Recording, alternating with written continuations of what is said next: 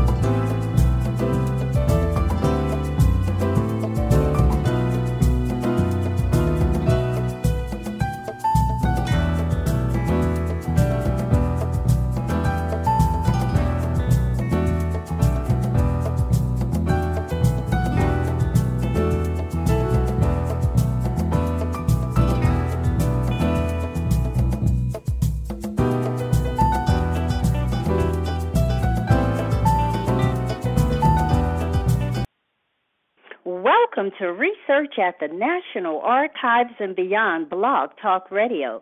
This is your host, Bernice Alexander Bennett, and I want to welcome the chatters and callers to Research at the National Archives and Beyond. This show will provide individuals interested in genealogy and history an opportunity to listen, learn, and take action. If you have logged in as a guest and you wish to participate in the chat, you can sign in through your Facebook account or Blog Talk Radio. I will also open the lines in the second half of the show so that you can ask questions or make a comment. Following the show, you can continue this discussion on the AfriGeneas and Blog Talk Radio, research at the National Archives and Beyond Facebook pages. In fact, please like both pages. Well, tonight's show will focus on a new book by author Mrs. Teresa R. Kemp. She will share resources used to write her new book, Keeper of the Fire. In this book, Mrs. Kemp discusses her Gullah Geechee culture and includes 480 pages of heritage research done by five generations of her family documenting their journeys across Africa to enslavement in America, representing more than 187 years of history in America. Mrs. Teresa R. Kemp is the fifth generation quilter, a historian and owner of plantation quilts and Underground Railroad. Your recording has reached the maximum length. Museum. To replay your message, press 1.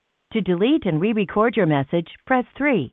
For delivery For options, press have a- 4. we have a to bad send a fax, press 6. To cancel this message, press star. To send this message now, press pound or hang I up. hope everyone is not getting this message. But anyway, I would just like to welcome Mrs. To replay your message, press 1. Kemp To to delete and re-record your message, press 3. Archives For delivery options, press 4. We to send to a be fax, having press a 6. message problem, to cancel this and I message, going press to try star. to see to how I can stop now, that. press So pound I will or start hang up. some music playing, and then we'll see what's going on with the this recording. To replay your message, I- press I 1. think the to delete and re-record your message, Teresa, press 3. I think this For delivery is on your options, phone. press 4. Can you hear to me? send a fax, press 6. To cancel this message, press star. To send this Okay. message now, press pound or hang up. Okay, we're having some kind of problems with this message system. Your message has so been let me sent. see what's going Thank you on. for calling. I have some music Goodbye. being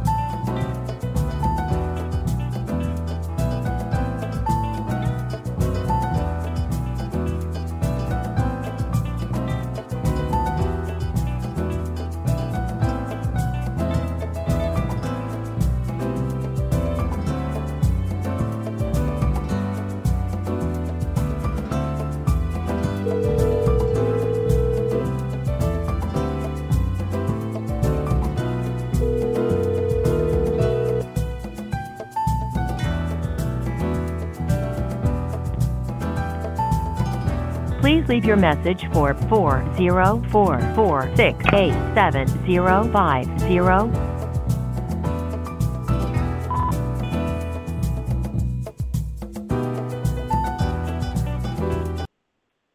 Okay, it seems as if I'm having some technical difficulties with Teresa Kemp's line.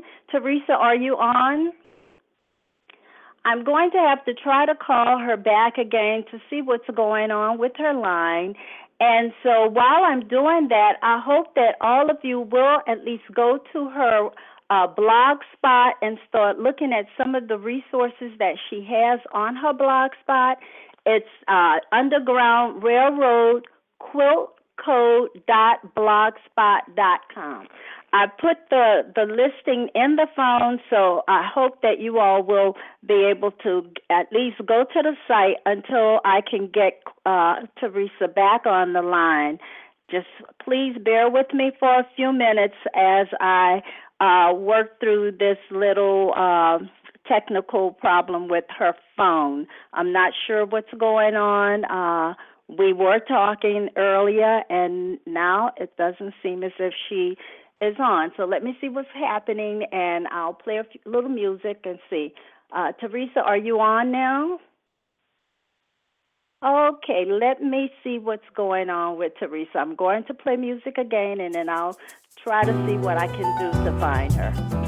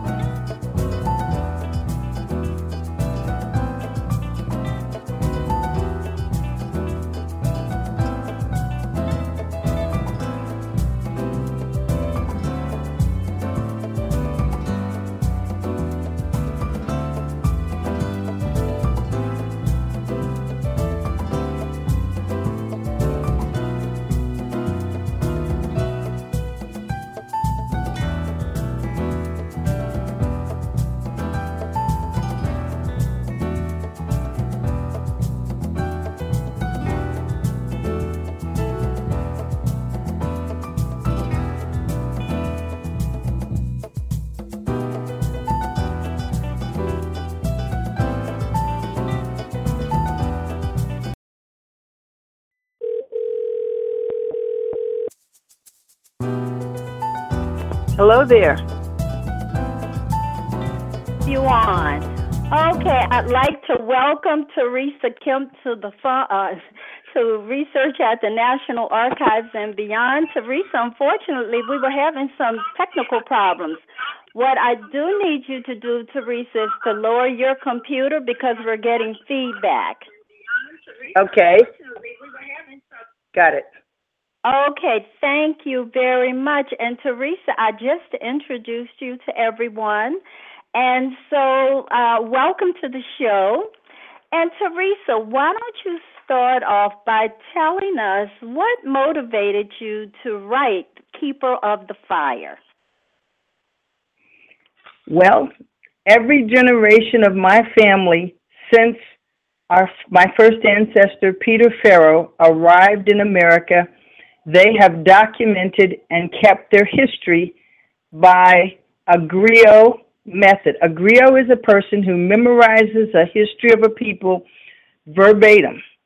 It could be a Quran, it could be the Torah, but they memorize scripture, families, events, and then pass that skill down generation to generation.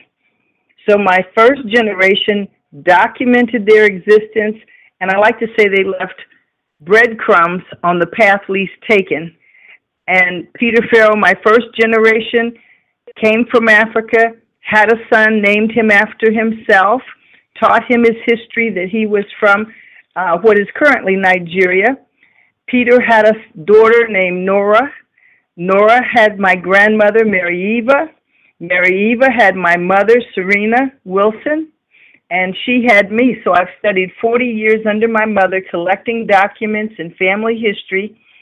And my mother and father have passed without us completing the work.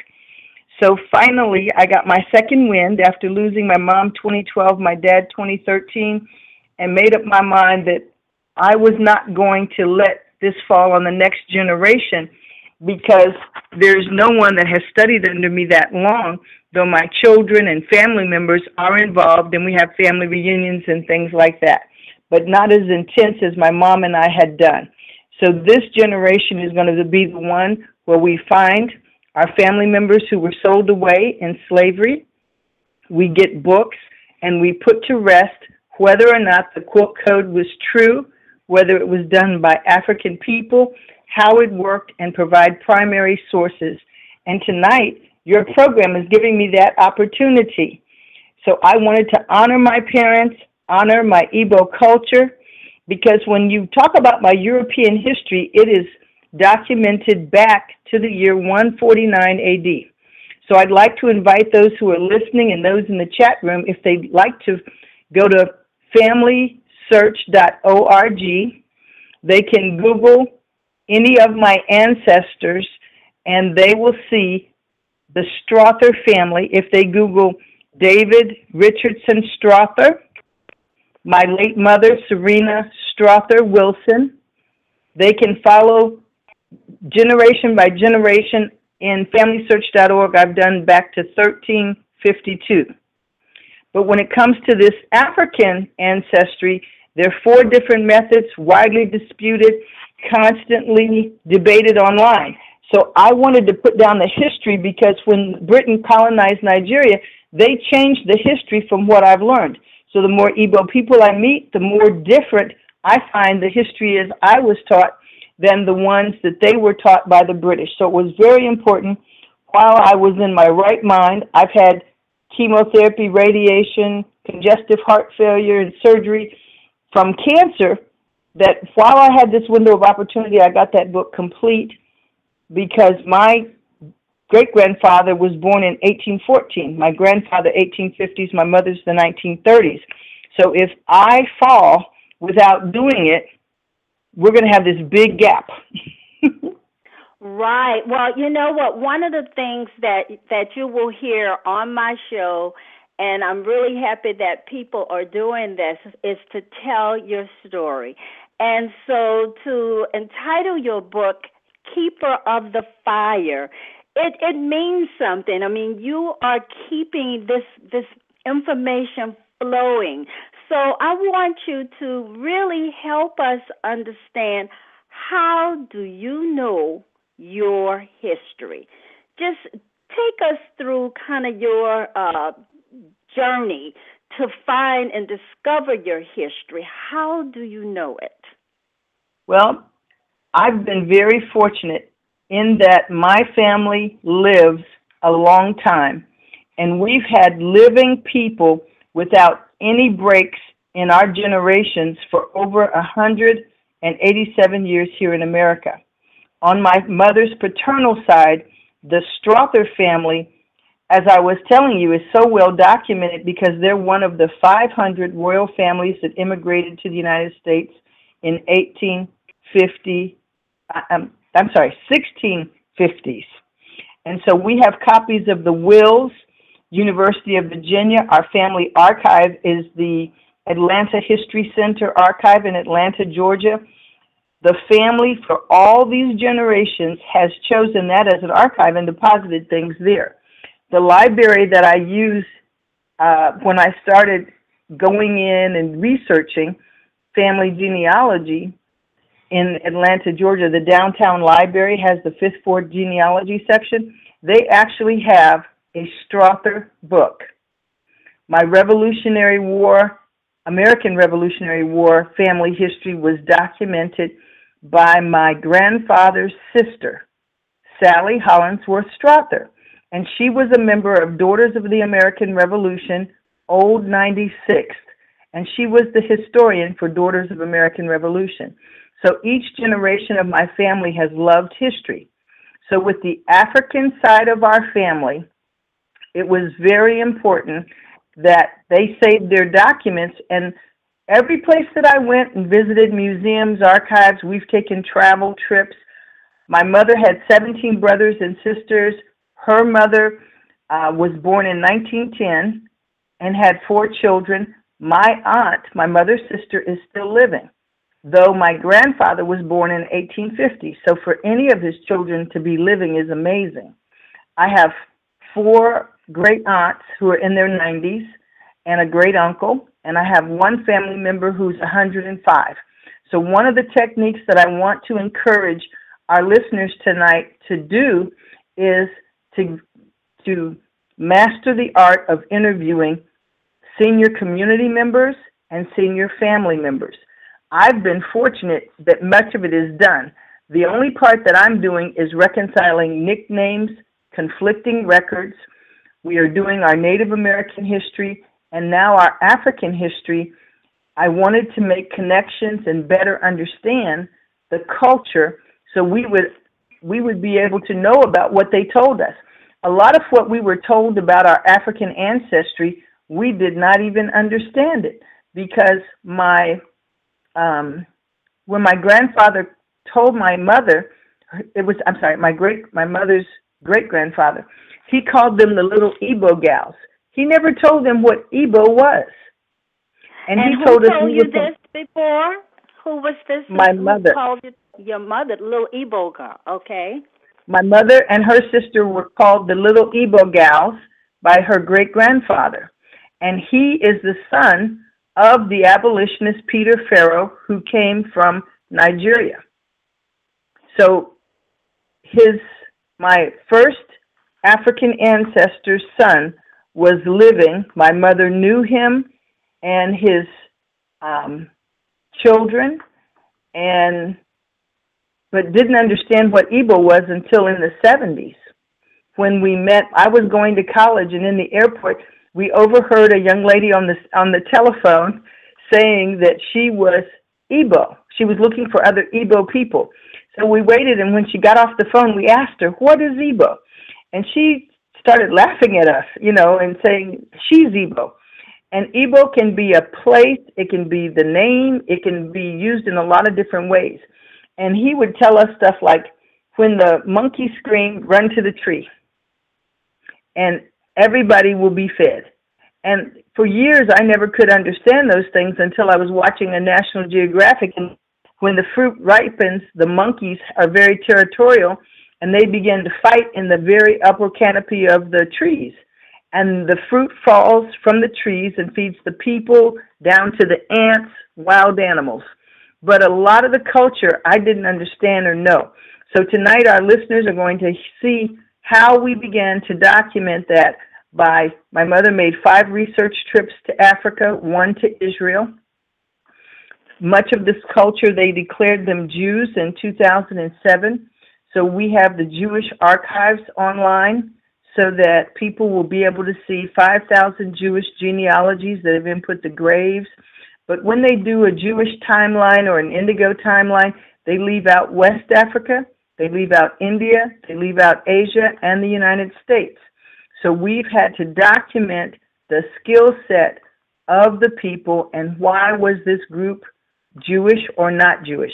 And naturally, everybody in your neighborhood is not of the same religion, usually. Your next door neighbor has a different belief. And so, for anyone to be able to continue their religious and community and ethnic beliefs in America is unusual.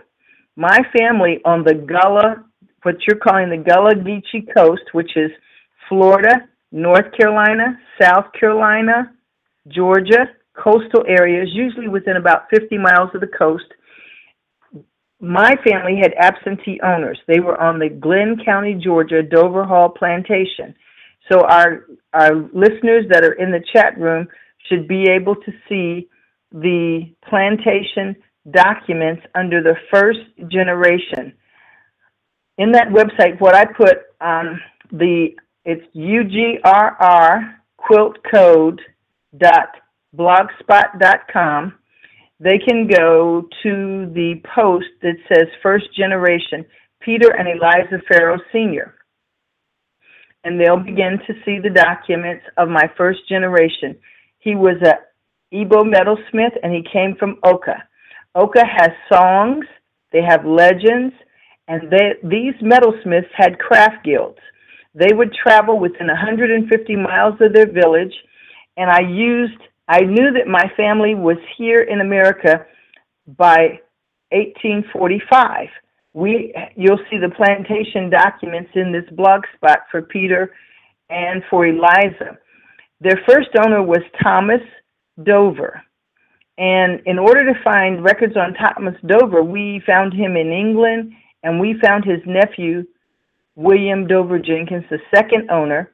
Here you'll see, um, I didn't put the links in, but we have hundreds of plantation documents. And the first one that you come to is that Peter and Eliza, along with the other slaves on this plantation, were valued. They were valued four times, but I just put one of their valuations from 1845 in. So any records I wanted to find for, for them in Africa, I had to look before 1845. So I began to go to JSTOR. JSTOR is an archival deposit of people who are applying for PhDs, research papers, colleges, universities, individuals that have written papers on different subjects. And so I put in the word Igbo. It is now spelled I G B O. But over the centuries, it's been IBO. And in my research, I found out it started out Heeboes, H E E B O E S. And there are some posters here in America selling fine Heeboes. They came from the Bight of Biafra or other terms that are used to describe the coastal areas of Nigeria, what is now Togo, Ghana, Cameroon, and they were sold throughout, um, well, throughout the world because these metalsmiths could look at the ground and they knew how to find lead, tin, copper, gold, jewels and not just see them or find them, but they could extract them and shape them into fine metals, religious artifacts, tools, weapons, and they did what's called the lost wax process, which is another characteristic of how I could find my ancestry or prove them to be from East Africa. The Egyptians enslaved Hebrew people that were metalsmiths. And in the Bible, I used it as a source to say, who did David assemble to do the second temple? When David was built, wanted to build a temple and restore it, he didn't get to. His son Solomon did, but David assembled craftsmen, weavers, people who could dye indigo, the metalsmiths, and the Bible in the scriptures tells you where and who had these skills. At some point, these groups migrated from East Africa to West, and it's disputed whether they went west to east or east to west. But what I did is I used DNA also, and I posted a picture of my DNA results that settled that in terms of my particular family. So once okay, you look now at wait a minute. I want. I, I need to. I need to stop you. I need to okay. stop you and back up because you you're getting you're getting a little ahead of me. So let me take okay. you back a while. Okay. Let's go back to Peter and Eliza Farrow. Now, Peter okay. and Eliza Farrow are documented on the Dover plantation, and that plantation, Dover Hall is, plantation. Mm-hmm. is located in South Carolina. Glynn County, Georgia. And Wayne The Dover Hall Georgia. plantation, it's in Glynn County, Georgia. Peter and Eliza son well, or daughter purchased land in McCormick, South Carolina, which is where you have our South Carolina connection. That land has been in our family, and that's where my mother and father are buried. Mm-hmm. Okay, and so uh, with Peter and Eliza, and then you're saying 1840 is where you found them documented in in uh, slave records when were they born and were they born in America or were they born in Africa? They were born in Africa. We okay. knew Eliza was. I wasn't positive about Peter.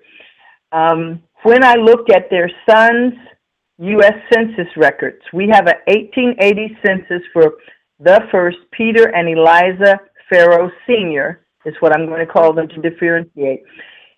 His first U.S. Census record that I have, he's 21 years old in 1880. And on the so census record, it 21, says, and this is senior. So senior was born. No, no, junior, Africa? junior. Junior, okay. No, senior was born in Africa, and this is junior. That's 21 years old on the 1880 census. Correct. Okay. All right. And so you trace senior back to East Africa? West Africa. And my DNA goes from East Africa to West. Mm-hmm. Okay. But- okay. I'm just trying to, to follow your, your scenario. And so the beginning of your research began with oral history. And Correct. from oral hit from oral history and you said that your mother's father now how old was your mother's father and when was he born? We have four different dates for Milton Strother, and in each of the census records, he gets younger. I have an 1860 record with his mother, 1870 record with his mother. In the 1880 census, Milton is in his 20s and living with his half brother in Edgefield, South Carolina.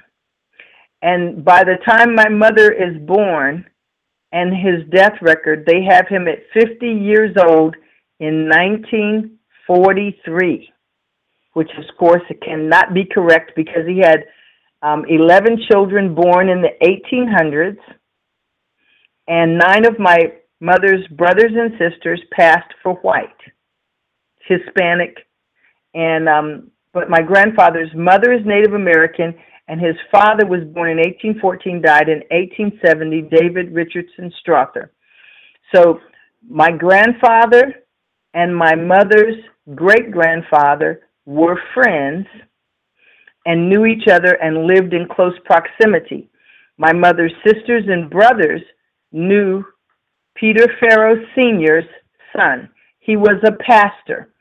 So on the um, Underground Railroad Quilt Code blog spot, after we go and see the first slave valuement, then I also showed how the Library of Congress documented their neighbors, Pierce Butler with the Retreat Plantation.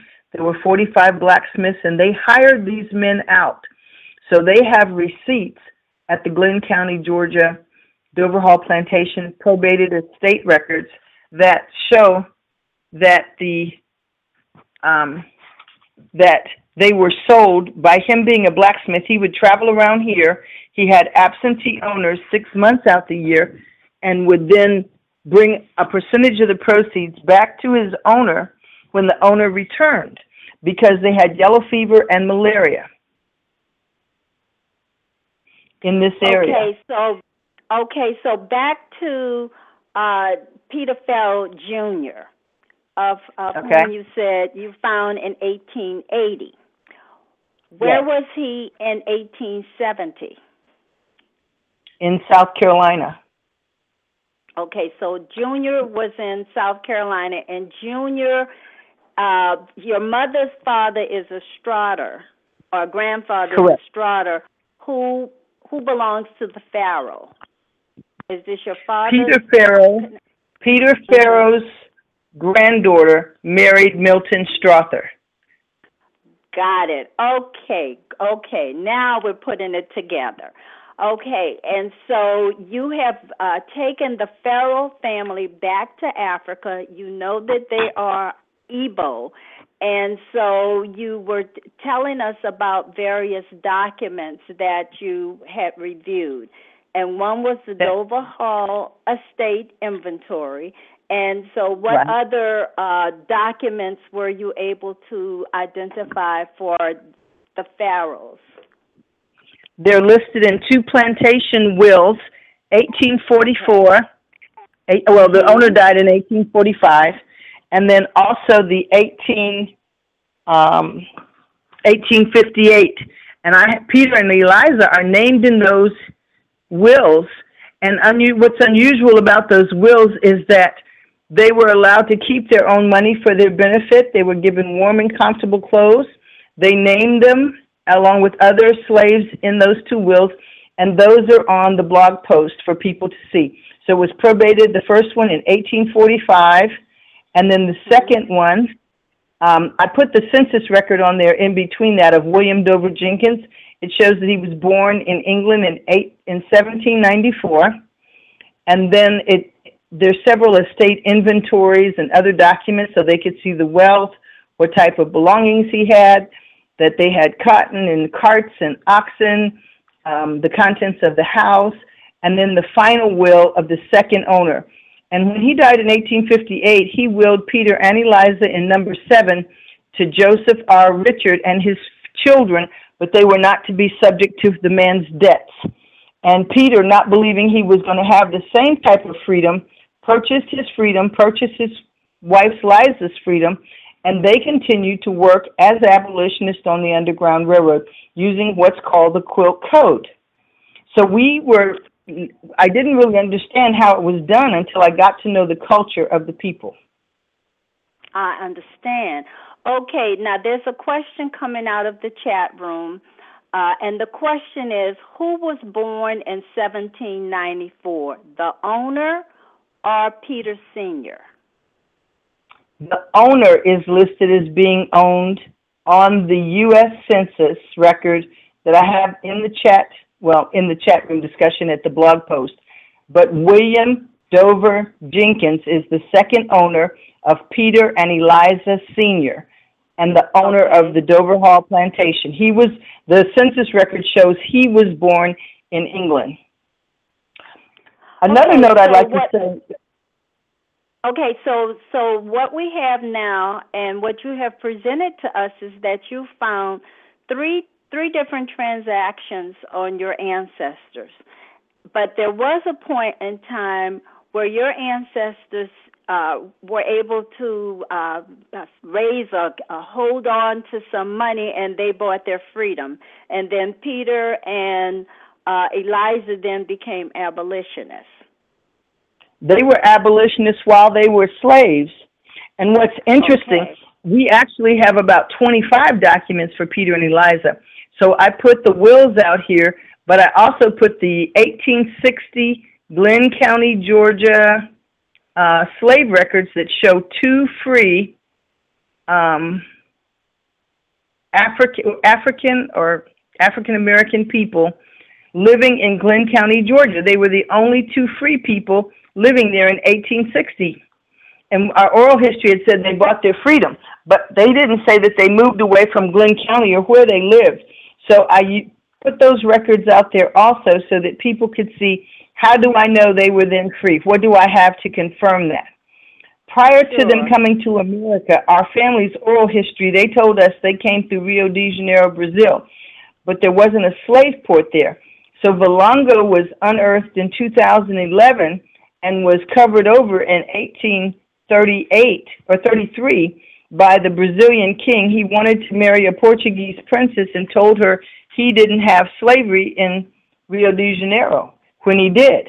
And so they um, covered in the slave port, and it's been covered hundreds of years. And I had found a um, newspaper article that showed that slaves were thrown overboard so they didn't have to pay the port tax if they were sickly at the Rio de Janeiro port. And I began to look at the international archives and found that people from all over the world were taken there and enslaved and sold. Some there in Brazil, and then other ones went on, like my ancestors did, to uh, the Caribbean and North America. Well, uh, United States. Yeah. Okay. So I, I'm having. I mean, there's, there's always interaction that's coming out of the chat room. So one clarification again. They purchased okay. their freedom. The Farrows purchased their freedom.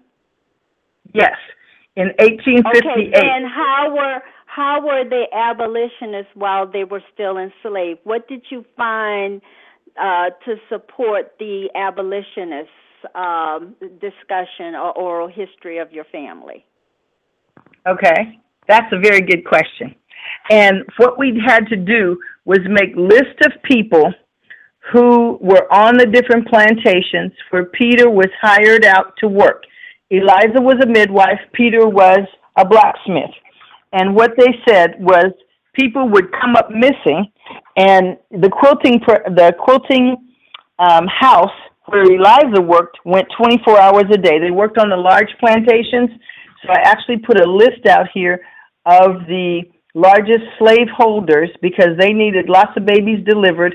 Liza was said to have never lost a patient or the child. So that was money. So they wanted her to come to the plantations, deliver the babies. She taught women to quilt, sew, and weave. We're the Gullah basket weavers still.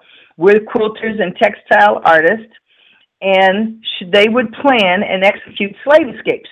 And nobody thought that they were speaking a language or using a symbolism that they had cut in their skin and on their bodies that could identify people from the Igbo tribe. And when we said, talk, when I talk about the Igbo tribe, I also put some maps out there so that people could see what I grew up learning that all of West Africa was one country.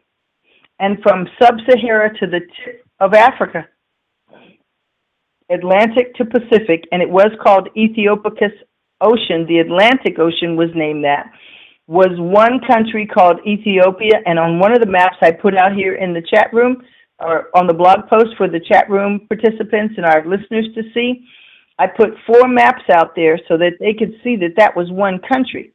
So that's why you find some Igbo people who are in Ghana, some who are now Mandingo, some who are the tribe of Dan, or they lived in Dahomey. Some of them, um, they have kept and re- retained linguistic characteristics that tie them together and customs that are celebrated throughout West Africa and Central Africa, even in East Africa. And I was told that the country marks, I put several pictures out here of the country marks and the quilt patterns cut into the stomachs, the backs, and the bodies and faces of the people. And that's how they could identify the people who were from their groups. So you can imagine if you have six brothers and sisters, the seniors, they have children, children's children, they could identify them by their hair designs, marks on their faces, bodies, arms, backs, and with the skill sets that they had and their language. Even here in America, no matter where they were, they could identify them. And they all spoke this textile language that's transferred face to face by imitation, a form of communication that's universal. Okay, so we're going to take a quick break and then come back and continue this discussion by looking at some of the other sources that you've used and then we uh, will continue on with with this discussion. So just a quick break. Okay. Denise, this.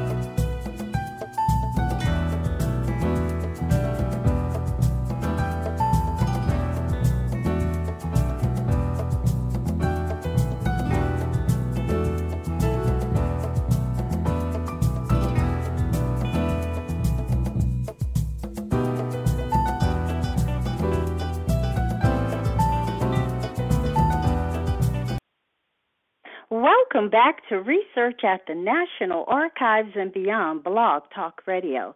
This is your host, Bernice Alexander Bennett, and you can join me every Thursday at 9 p.m. Eastern Time, where I will have an expert to share resources, stories, and answer your burning genealogy and history questions. Remember, all of my guests share a deep passion and knowledge of genealogy and history. All of my shows are available as a podcast immediately after the broadcast, and they can be downloaded through Blog Talk Radio and iTunes.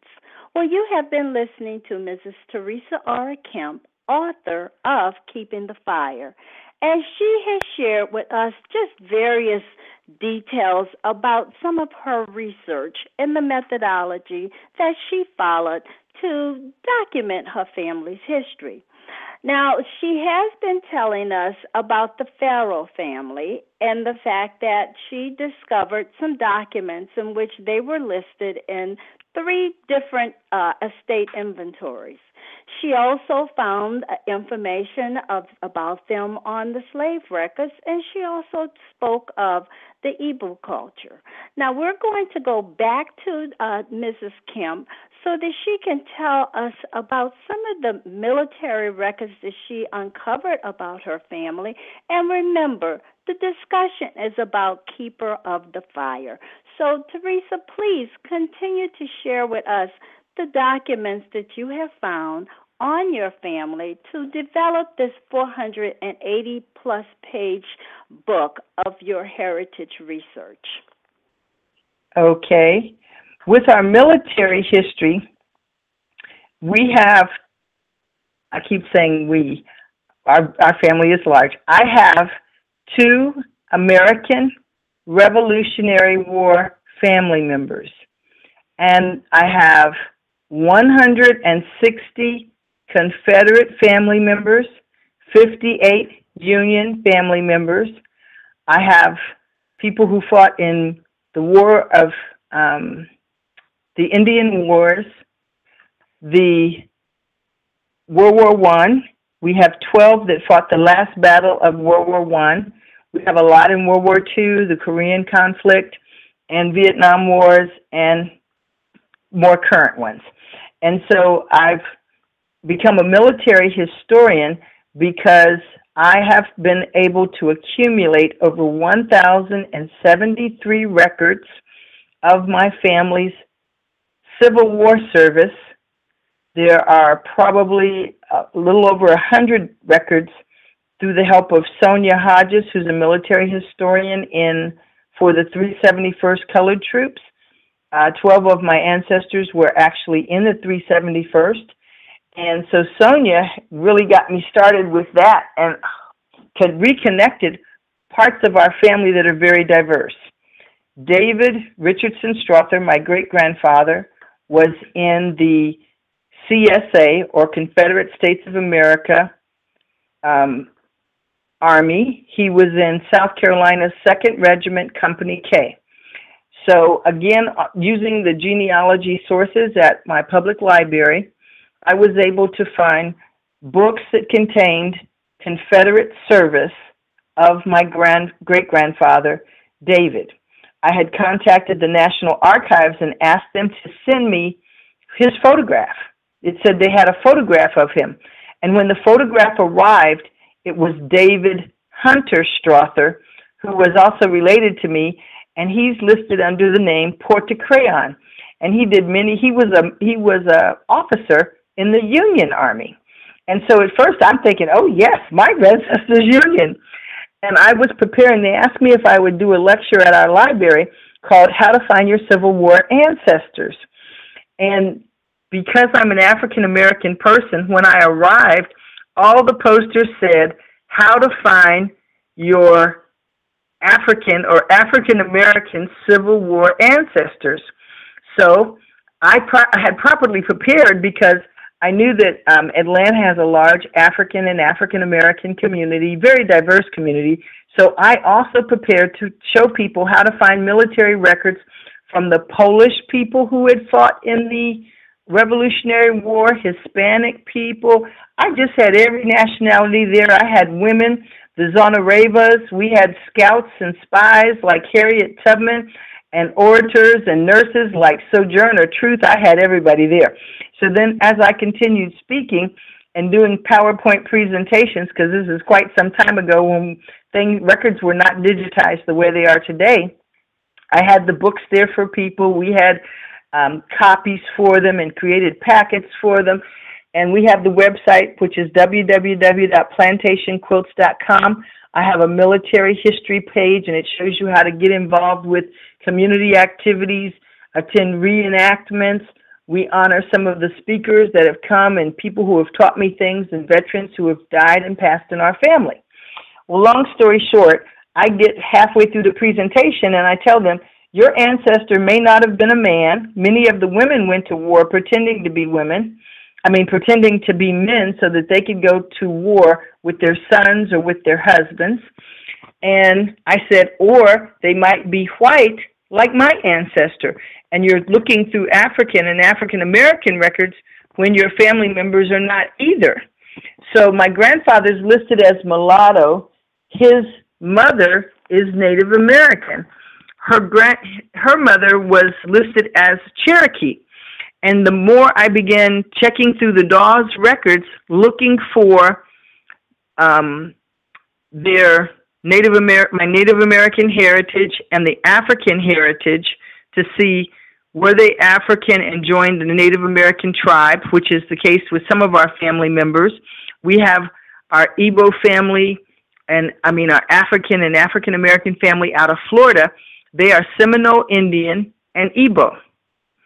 And then okay, we have so let's let's go. Let's move. We're, believe it or not, we're getting really close to moving Oh, on okay. with the show, and I know you want to really give us some some great detail, but I I just want you just to just briefly touch up on some of the other documents. You don't have to go into great details, but I do know Okay. that you did you did look into state hospital records. You did look at voter Yes. registration records Yes. and and even some insurance records. So just tell us uh, briefly what you uncovered, and then tell us how we can can get your book to read more about Keeper of the Fire. Okay. What I did on the blog post, I put copies of the military history sites that we used, newspapers. We I used lots of legislation when they were freed after serving. Um, I used contraband camps, and Levi Coffin's great great granddaughter is a friend of mine, and Levi Coffin's book actually details contraband camps and settlements of free Africans or escaped Africans and African Americans where people can find the record. So in the book Reminiscence of um, Levi Coffin has a lot of detail, and I have those communities. And then we use the escaped slave records to document Igbo people who had escaped. I use the prison, the sheriff's and county prison or uh, jail. They were called goals. I use those records to document how many people escaped from areas where my ancestors worked because the owners of escaped people would put money on the books and send bounty hunters after the after their escaped people. And when the people were caught and returned, the money was paid out. So all of the money left on the books mean the people were either escaped or they were killed. And so what and we did did is then we turned books. Where did you find um, they're at they're at the national they're at the state, national, and county archives. One of my friends was visiting Mobile, Alabama. I asked her to go to the county archive and if she would check for slave records. They sent her downstairs to the basement and they had hundreds of decaying papers and pages of the books and so they allowed her to copy over 300 pages for our museum archives. And then when we compared it to the books, we only found about 10 who had been returned and the others escaped. So we can assume that the other people escaped successfully, but I never thought people were escaping from Mobile, Alabama. We also have the Catholic parish records from Louisiana and lots of different places, Wisconsin, where the diocese, the Catholic diocese, documented free and slave people. So I have those archives online. I have the slave database voyages. Um, I have that online where you can find African names for people who were enslaved in America. We did not all lose our names.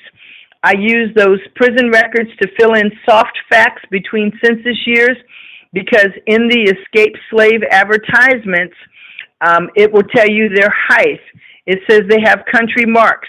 It will give you their skill set that he was a, um, a seaman, he was a carpenter. You know, it'll describe the women, the clothes they had on, their personalities. That some of them are listed as being outlandish. So then I also use cemetery gravestones. Um, list my family's military service. We have family cemeteries, and during one family reunion, we took a van full of people over to Edgefield, South Carolina. They had the circuit churches, so we went to six different churches, photographed the churches, the cemeteries, and many of the churches have archives. We've spoke at the first um, First Baptist Church, African Church in Savannah, Georgia, and celebrated their 200th anniversary. Our family were not allowed to worship at synagogues, but nine different African nationalities built a church, and they have hundreds of years of records. So we have Churches of the Underground Railroad uh, programs that we do.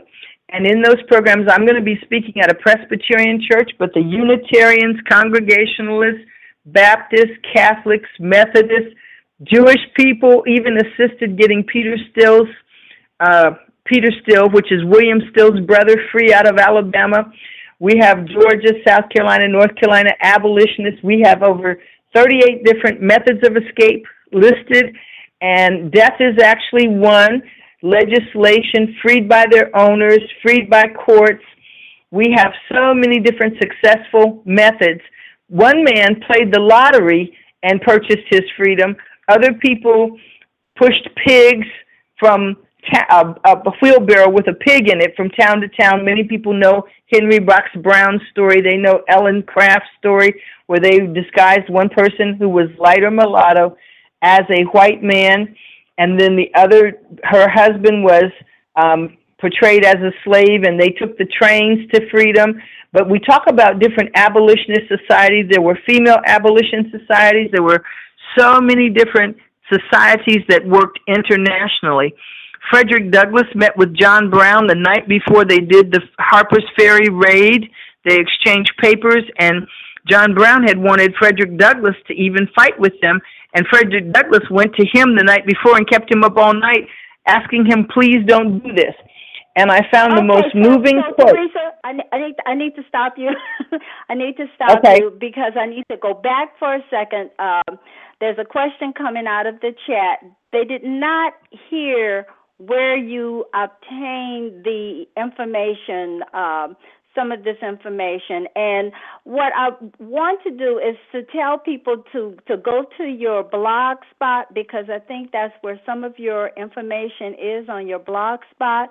But also yes. with your plantationquilts.com, would they get additional information on plantationquilts.com? Yes. On plantationquilts.com, I have a traveling exhibit page. We have an online museum gallery.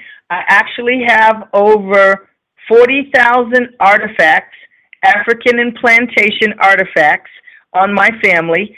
We have um, 1,000, over 1,000 textiles that have been collected and passed down by travels through my family and our research trips and gifts to the museum that pertain to our family.